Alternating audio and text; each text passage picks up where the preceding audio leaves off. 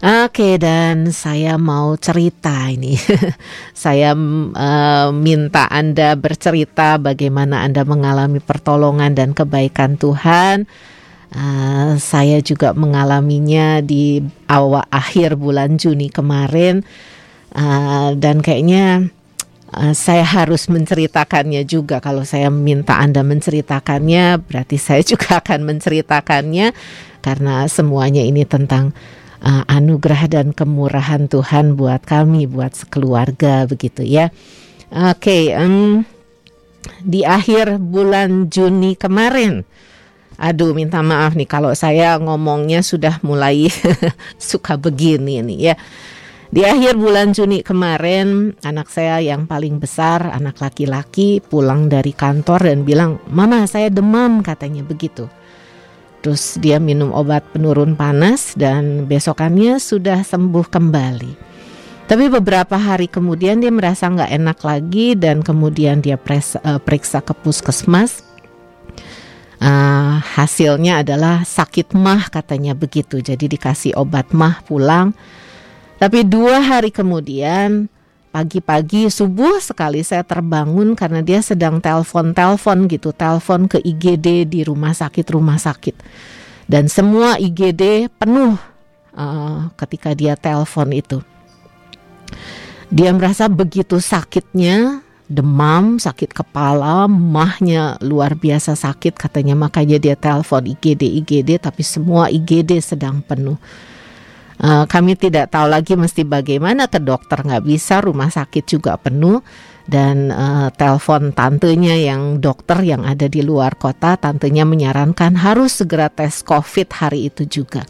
Dan ternyata uh, hari itu kami mendapati bahwa anak saya yang paling besar positif COVID gitu ya. Dan mulailah hari itu uh, mengatur pergerakan di rumah, mengatur pergerakan di rumah. Ada tinggal saya dengan ayahnya dan dua adiknya yang negatif begitu. Uh, mengatur pergerakan di rumah supaya kami yang uh, sehat masih tetap bisa sehat begitu dan tidak terpapar um, dan melakukan protokol kesehatan yang ketat di rumah begitu. Kemudian ada apa ya demam, uh, mah, mual, sakit kepala, sakit badan yang luar biasa dan dia tidak bisa makan, tidak mau makan dan tidak bisa makan. Ya, saya bingung ya sebagai orang tua katanya harus makan banyak nih anak yang sakit tapi dia tidak bisa makan karena rasanya juga katanya sudah tidak uh, enak dirasa gitu. Saya paksa dia untuk makan ada masa-masa kritis uh, satu hari dia batuk terus-terusan batuk sampai seharian gitu sampai saya tidak bisa tidur mendengarkan dia batuk terus-terusan saya cek saya tanya terus uh, sesak nafas enggak bagaimana saturasi oksigennya? Hari itu saya benar-benar takut karena sebelumnya sehari sebelumnya saya mendapati kabar teman saya meninggal karena COVID dan maksa masuk rumah sakit yang begitu penuh gitu. Jadi saya juga uh, apa bohong kalau saya bilang saya tidak takut, saya takut betulan gitu ya. Seminggu sesudah anak saya sakit, suami saya juga merasakan gejala yang sama. Jadi dia juga minum obat COVID begitu. Tapi seminggu kemudiannya lagi suami saya keracunan obat karena begitu banyak obat yang harus dia minum dia punya komorbid, dia punya penyakit penyerta, diabetes, uh, uh, hipertensi dan sebagainya. Jadi dia keracunan obat. Dan aduh tiga minggu itu tiga minggu yang begitu menyesakan dan begitu penuh dengan perjuangan ya sobat maestro ya. Um, itu benar-benar masa kesesakan dan bohong kalau saya bilang saya nggak takut, saya takut saya harus mengurus dua orang yang sakit isoman di rumah uh, dan dua orang adiknya yang uh, anak saya yang lain masih sehat begitu. Um, sampai saya belajar untuk uh, berserah kepada Tuhan dan bilang kalau kan itu zaman-zamannya itu uh, Juni Juli itu masa-masa Covid yang tinggi sekali di kota Bandung ya rumah sakit penuh dan sebagainya mendengar sana tumbang sini tumbang gitu. Satu keluarga satu sakit semua bisa kena gitu. Waduh itu luar biasa itu perjuangan dalam kesesakan dan berdoa berjuang dalam iman begitu. Sampai akhirnya saya menemukan ketenangan ketika saya berserah. Kalau sampai kalau sampai saya nggak ngerasa kuat-kuat amat baik dalam kesehatan atau bagaimana, saya berserah kalau sampai saya terkena juga. Saya berharap, saya berharap sih enggak ya.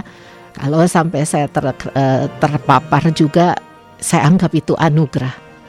Tapi kalau sampai saya enggak terpapar juga, itu juga anugerah. Saya sih minta saya tidak terpapar karena saya harus mengurus yang sakit sebagai seorang ibu rumah tangga. Saya harus mengurus yang sakit dua orang dan saya harus menjaga diri saya sendiri untuk tetap sehat dan uh, menjaga dua anak yang lain untuk tetap sehat. Hmm.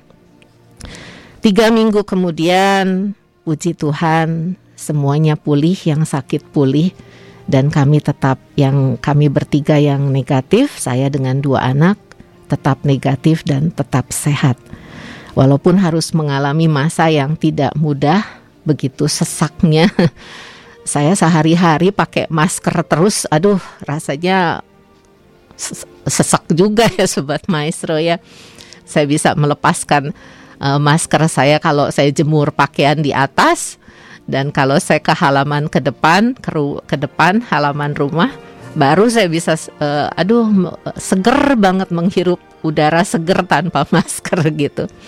Um, anak saya uh, ini satu hiburan gitu ya. Aduh sampai mana ini uh, anak saya sakit gitu. Tidak bisa makan, tidak mau makan, tapi penciumannya tidak hilang. Satu hari adiknya masak uh, mie di dapur. Uh, anak saya yang sakit ini suka sekali mie. Dari kamarnya yang tertutup dia bisa mencium bau mie yang dimasak oleh adiknya di dapur dan terus dia teriak, "Eh, siapa tuh yang lagi masak mie?" katanya dan kami semua tertawa. Itu hiburan yang Tuhan berikan buat buat saya gitu ya. Terima kasih kepada Tuhan yang sudah mengizinkan saya melewati masa-masa yang tidak mudah itu. Uh, itu masa-masa yang benar-benar uh, sesak dan apa ya penuh dengan perjuangan. Tapi dalam masa yang tidak mudah itu uh, saya mengalami penyertaan Tuhan, mengalami penghiburan dari Tuhan dan mengalami kekuatan ekstra yang Tuhan berikan kepada saya di masa-masa yang tidak mudah. Puji syukur kepada karunia Tuhan, kasih setia Tuhan yang dilimpahkannya kepada keluarga kami walaupun harus melewati masa yang tidak mudah itu. Oke, itu saja kesaksian saya. Saya pikir ketika sudah melewati masa-masa yang susah, tapi ketika saya menceritakannya pasti aja suaranya bergetar kayak gini. Minta maaf ya. Tapi benar-benar itu Tuhan yang menolong kalau bukan Tuhan yang memberi kekuatan, kalau bukan Tuhan yang menyertai uh, saya tidak mungkin bisa menyaksikannya sampai hari ini. Oke, itu aja ceritanya Sobat Maestro. Terima kasih untuk dukungan doanya selama waktu itu saya uh, kontak kepada Pak Yahya Purwanto. Eh, Pak Yahya tolong doain gitu ya. Terima kasih kepada Pak Yahya yang terus menguatkan hari demi hari di masa yang sukar itu. Oke, itu aja ceritanya.